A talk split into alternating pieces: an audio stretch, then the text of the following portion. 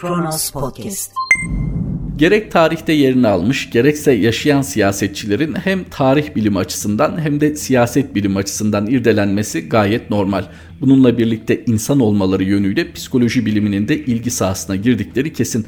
Fakat yaşayanlar arasında özellikle canlı örnekler olduğu için psikoloji biliminin alanına daha çok girenler var. Mesela Cumhurbaşkanı Sayın Erdoğan, kendisi malumunuz hep vurguladığı gibi İslami bir kültürden geliyor. Fakat nasıl oluyor da yetiştiği kültürün en çok vurguladığı kavramlardan kibir ve tevazu bahsinde bu kadar tartışmalı sözler edebiliyor? Yürekleri yetse Cumhurbaşkanı istifa diyecekler. Pardon, yürek yetecek ne var bunda? Yani Cumhurbaşkanının istifasını istemek kadar doğal ne var? Bir padişahın, bir kralın istifası mı isteniyor? Siz kendinizi nerede görüyorsunuz? Hayır, bulunduğunuz konum ne olursa olsun demokratik bir ülkede istifa etmenizi isteyebilir insanlar. Bunu hakaret sınırına vardırmadan, şiddete başvurmadan istifanızı istemek kadar doğal ve demokratik ne olabilir ki? Nedir buradaki sıkıntı? Hani bir insan olarak zorunuza gidebilir. Fakat bulunduğunuz konum bunu son derece doğal karşılamayı gerektirir. Eğer karşılayamıyorsanız lütfen kendinizi bir yoklayın. Galiba yine üzerinizdeki gömlek dar gelmeye başladı. Merhaba, 5 Şubat 2021 Cuma günün tarihi ve Kronos Haber'de Kronos gündeme başlıyoruz. Erdoğan'ın açıklaması sonrası Cumhurbaşkanı istifa TT oldu. Cumhurbaşkanı Recep Tayyip Erdoğan'ın Boğaziçi Üniversitesi'ne rektör atanan Melih Bulu'nun istifasını isteyenlerle ilgili yürekleri yetse Cumhurbaşkanı da istifa etsin diyecekler açıklamalarından sonra Twitter'da Cumhurbaşkanı istifa etiketi Türkiye gündeminde ilk sıraya oturdu. Erdoğan'ı destekleyen bir grup tarafındansa Erdoğan'ın yanındayız hashtag'i açıldı. Deva Partisi Genel Başkan Yardımcısı Mustafa Yeneroğlu, hükümetin istifası talebi en demokratik taleptir. Demokrat olan bu talepten rahatsızlık duymaz. Yüreğiniz yetiyorsa demokratik bir hak talep edin gibi bir cümle demokrasi bilincinin düzeyine işaret eder. CHP Ankara Milletvekili Yıldırım Kaya da muhalifleri terörist ilan eden partili Cumhurbaşkanı istifa dedi. Türkiye İşçi Partisi Milletvekili Barış Atay da Cumhurbaşkanı istifa etsin demekten neden korkalım ki 18 yıldır bu ülkeye karşı suç işliyorsunuz, yargılanacaksınız bile diyoruz dedi. HDP'li vekil Hüda Kaya'nın ifadesi de şöyleydi: diktatörlük mü var da Cumhurbaşkanı istifa demek için yürekli olmak gerekiyor? İtirafa bakın, evet milyonlarca yürekli var, yüreği yetmeyenler, binlerce koruma olmadan adım atamayanlar, kayyumcular, yasakçılar ve kaybedecek çok şey olanlardır. Yine HDP'li vekil Musa Piroğlu'nun ifadesi, polis barikatlarının arkasına sığınıp halka meydan okuyan sende istifa edecek yürek var mı? Selahattin Demirtaş'ın avukatlarından Mahsuni Karaman, estağfirullah istemek bir şey değil, istifa etmek daha büyük yürek ister. Twitter hesap kullanıcıları olan öğrenciler de bizim yüreğimiz yetiyor da seninki yeterse istifa etsene paylaşımlarında bulundu. Pek çok tepki geldi Cumhurbaşkanı'nın bu ifadesinden sonra ve şaşırtıcı olmayan şekilde de Cumhurbaşkanı'na destek etiketi de açıldı. Keşke bunlar sadece orada kalsa, söylemler daha da sertleşmese. Bir kere şu var, siz Cumhurbaşkanısınız. Siz bu ülkenin, size oy verenlerinin de vermeyenlerinin de Cumhurbaşkanısınız. Onlar sizi kabul etmiyoruz dese de öyle. Çünkü attığınız imza ülke adına geçerli. Gerek içeride gerek dışarıda. Sizin bu olgunlukta olmanız gerekirken siz henüz bir kısmı 20'li yaşlarında bile olmayan gençleri hedef gösteriyorsunuz. Önce terörist dediniz, sonra baktınız tepkiler fazla, hoş tepkilerden çekindiğinizi sanmıyorum. Muhalefete dümeni kırmak için yaptığınız büyük bir ihtimalle. Gençlerle bir ilgisi yok, öğrencilerle alakalı değil, daha çok arkasında CHP ve HDP gibi muhalefet partileri var dediniz. Önce öğrencilere terör çamurunu yapıştırdınız, daha sonra muhalefete sıvadınız o terör çamurunu. Bu çamur tutacak mı? Tamam, sizin talimatlarınız doğrultusunda hareket eden, yani sorgulamayan, soruşturmayan, ardını arkasını araştırmayanlar nezdinde sizin terörist dediğiniz teröristtir, sizin makbul dediğiniz yerli ve milli dediğiniz makbul yerli ve millidir. Onlar nezdinde. Peki ülke sadece sizi destekleyenlerden mi oluşuyor? Ne kadar böyle götürebilirsiniz? Bir kırılma noktası mı arıyorsunuz? Ne yapmak istiyorsunuz? Niçin bu kadar kutuplaştırıyorsunuz insanları? Sizin konumunuz birleştirici, bütünleştirici olması gereken bir konumken siz niye bulunduğunuz o yüksek rakımlı tepeden insanlara habire olmadıkları bir şeyle hitap ediyorsunuz? Tepki duyulan tek ifadesi de bu değildi Sayın Erdoğan'ın. Bakalım sıradaki başlığa. Erdoğan Ayşe Buğra'ya provokatör dedi, tepkiler çığ gibi. Erdoğan Cuma namazı sonrası yaptığı açıklamada Boğaziçi Üniversitesi öğrencilerinin kayyum rektör protestolarını eleştirdi. Açıklamaları sırasında 3 yıldır cezaevinde tutuklu bulunan iş insanı Osman Kavala'nın eşi Profesör Doktor Ayşe Buğra'yı provokatörlükle itham etti. Erdoğan, yani aynı zihniyet şu Osman Kavala denilen bu ülkede adeta Soros'un ofisi olan, temsilcisi olan kişinin karısı da yine aynı şekilde Boğaziçi Üniversitesi'nde bu provokatörlerin içerisinde yer alan bir kadındır. Şimdi biz ülkemizi böyle nadide bir üniversitemizi bunları alın istediğiniz gibi karıştırın mı diyeceğiz, buna müsaade etmemiz mümkün değil dedi.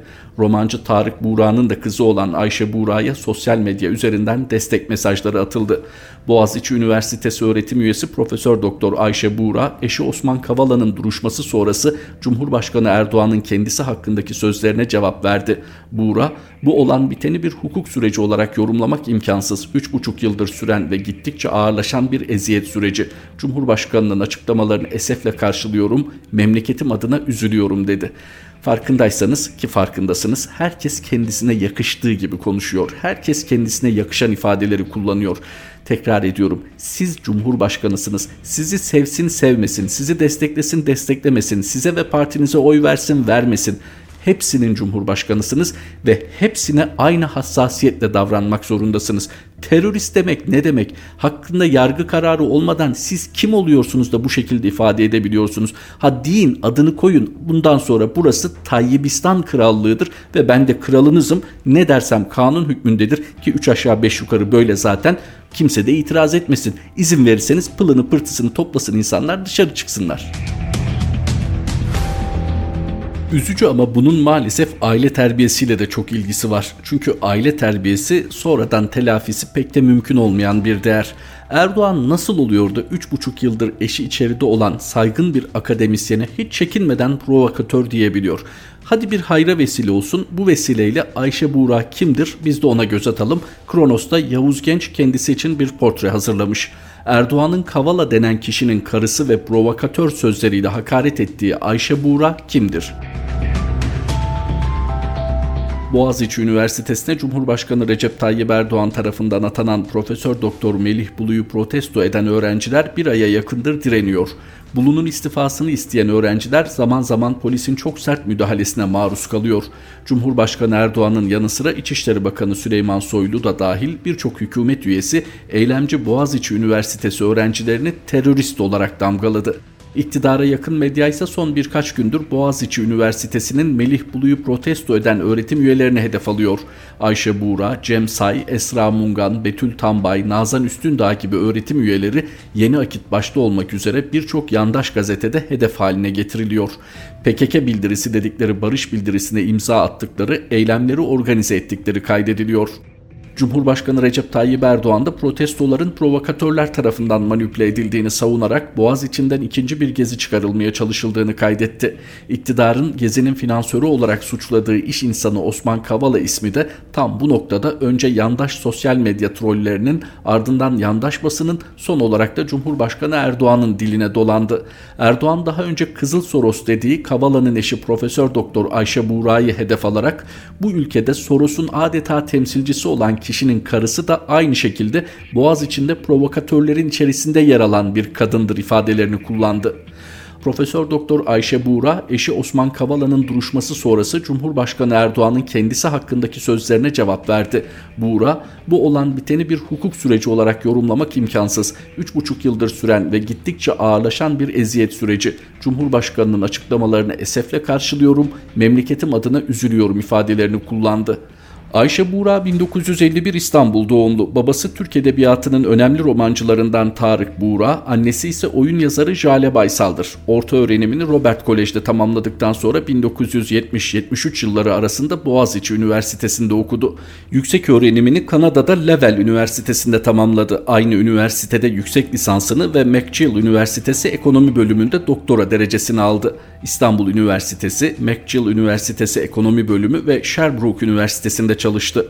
1985 yılından beri Boğaziçi Üniversitesi Ekonomi bölümünde öğretim üyesi olarak görev yapıyor. Ayşe Buğra 1988 yılında iş insanı Osman Kavala ile evlendi. Halen Boğaziçi Üniversitesi Atatürk Enstitüsü'nde öğretim üyesi ve kurucularından biri olduğu Boğaziçi Üniversitesi Sosyal Politika Forumu Uygar Merkezi'nin başkanı.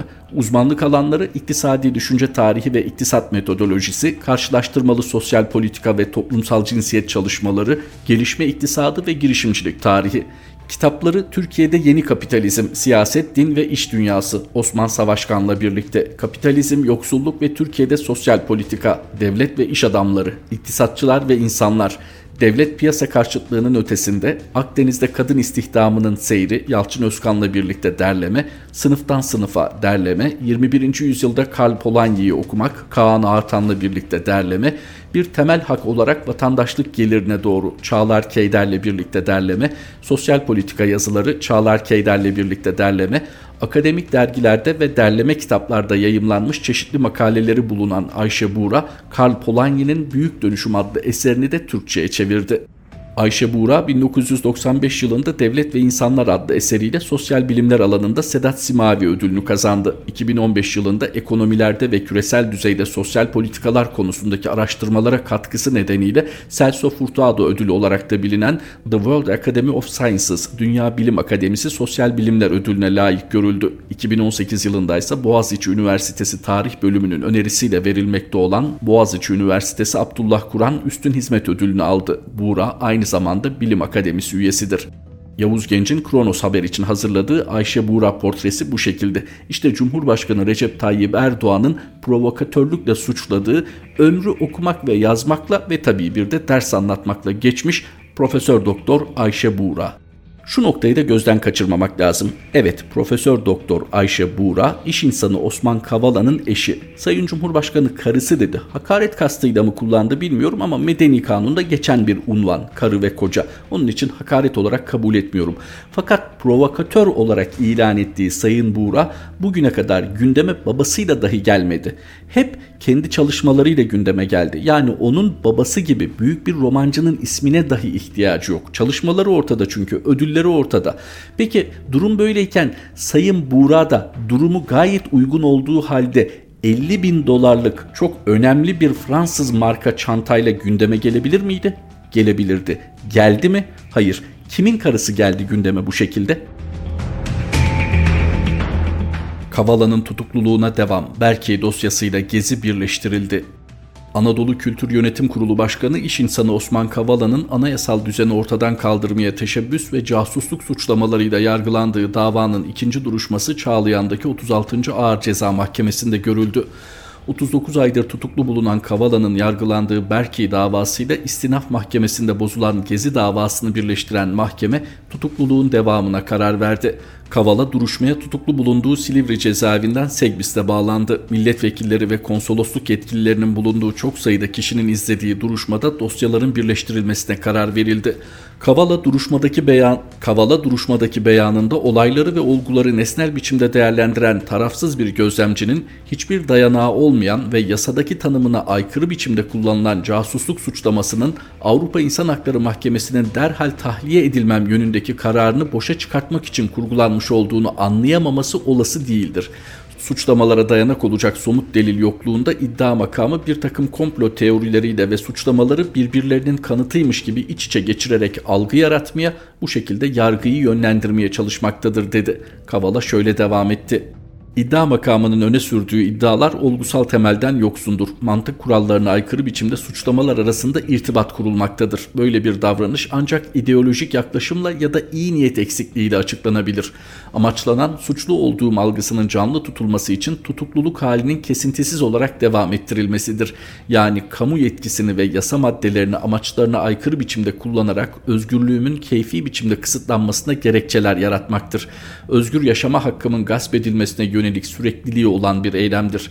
İstinaf Mahkemesi'nin bu duruşmadan kısa süre önce iddia makamının talebine uygun olarak Gezi davasındaki beraat kararlarını bozması ve birbirleriyle ilişkisi olmayan insanların farklı edimleriyle ilgili davaların birleştirilmesi yönünde aldığı karar, Gezi protestolarıyla ilgili siyasi nitelikli iddiaların gündemde tutulmasına hizmet edecek ve mahkemenizin yetkisizleştirilmesi yoluyla çökmekte olan casusluk suçlamasının ömrünün uzamasına, buna dayandırılan tutukluluğumun kesintisiz devamına imkan sağlayacaktır.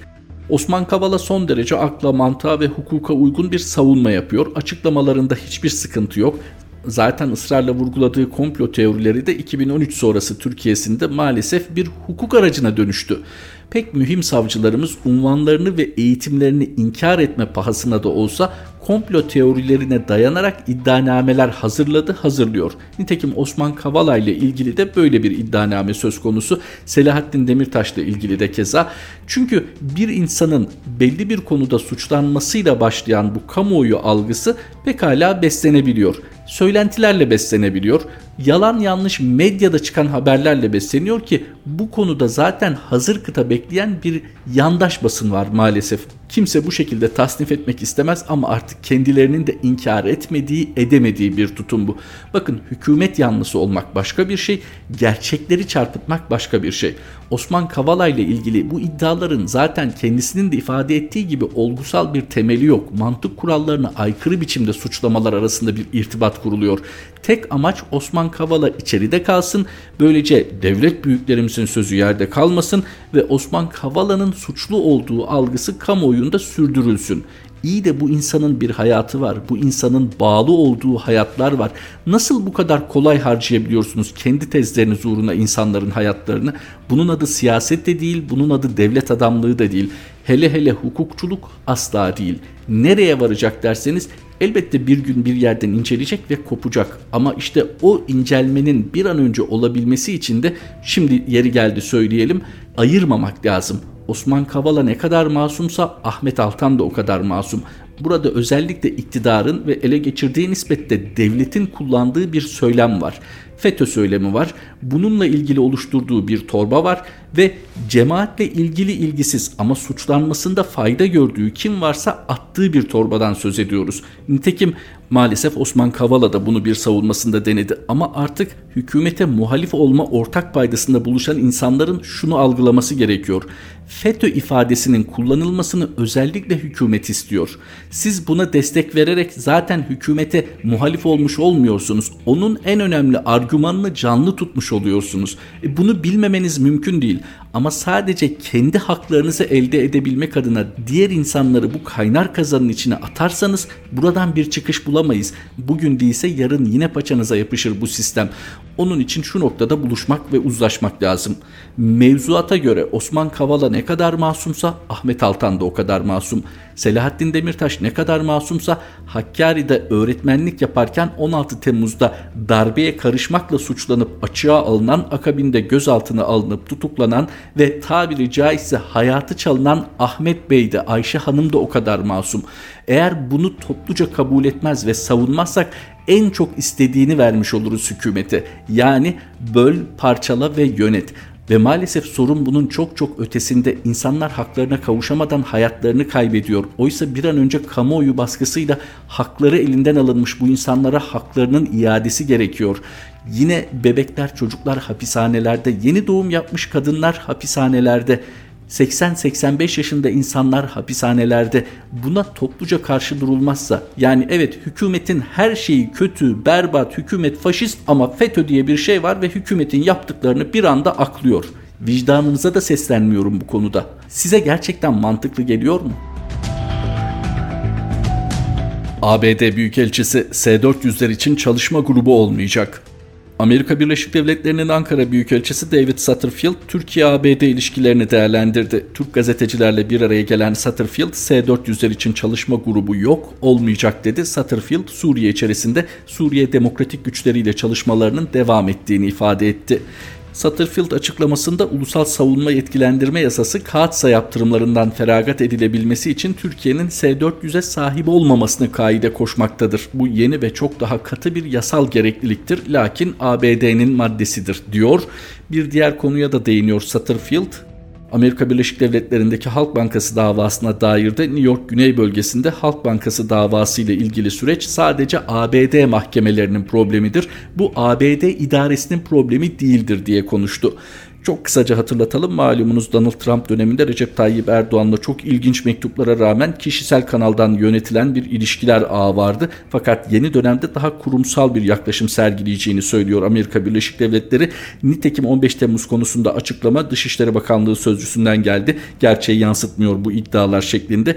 Belli ki gelişmeler bunun için geniş bir başlık açtıracak bize. Şimdilik hoşçakalın. Kronos Haber'de Kronos gündemin sonuna geldik. Tekrar buluşmak üzere. Kronos Podcast.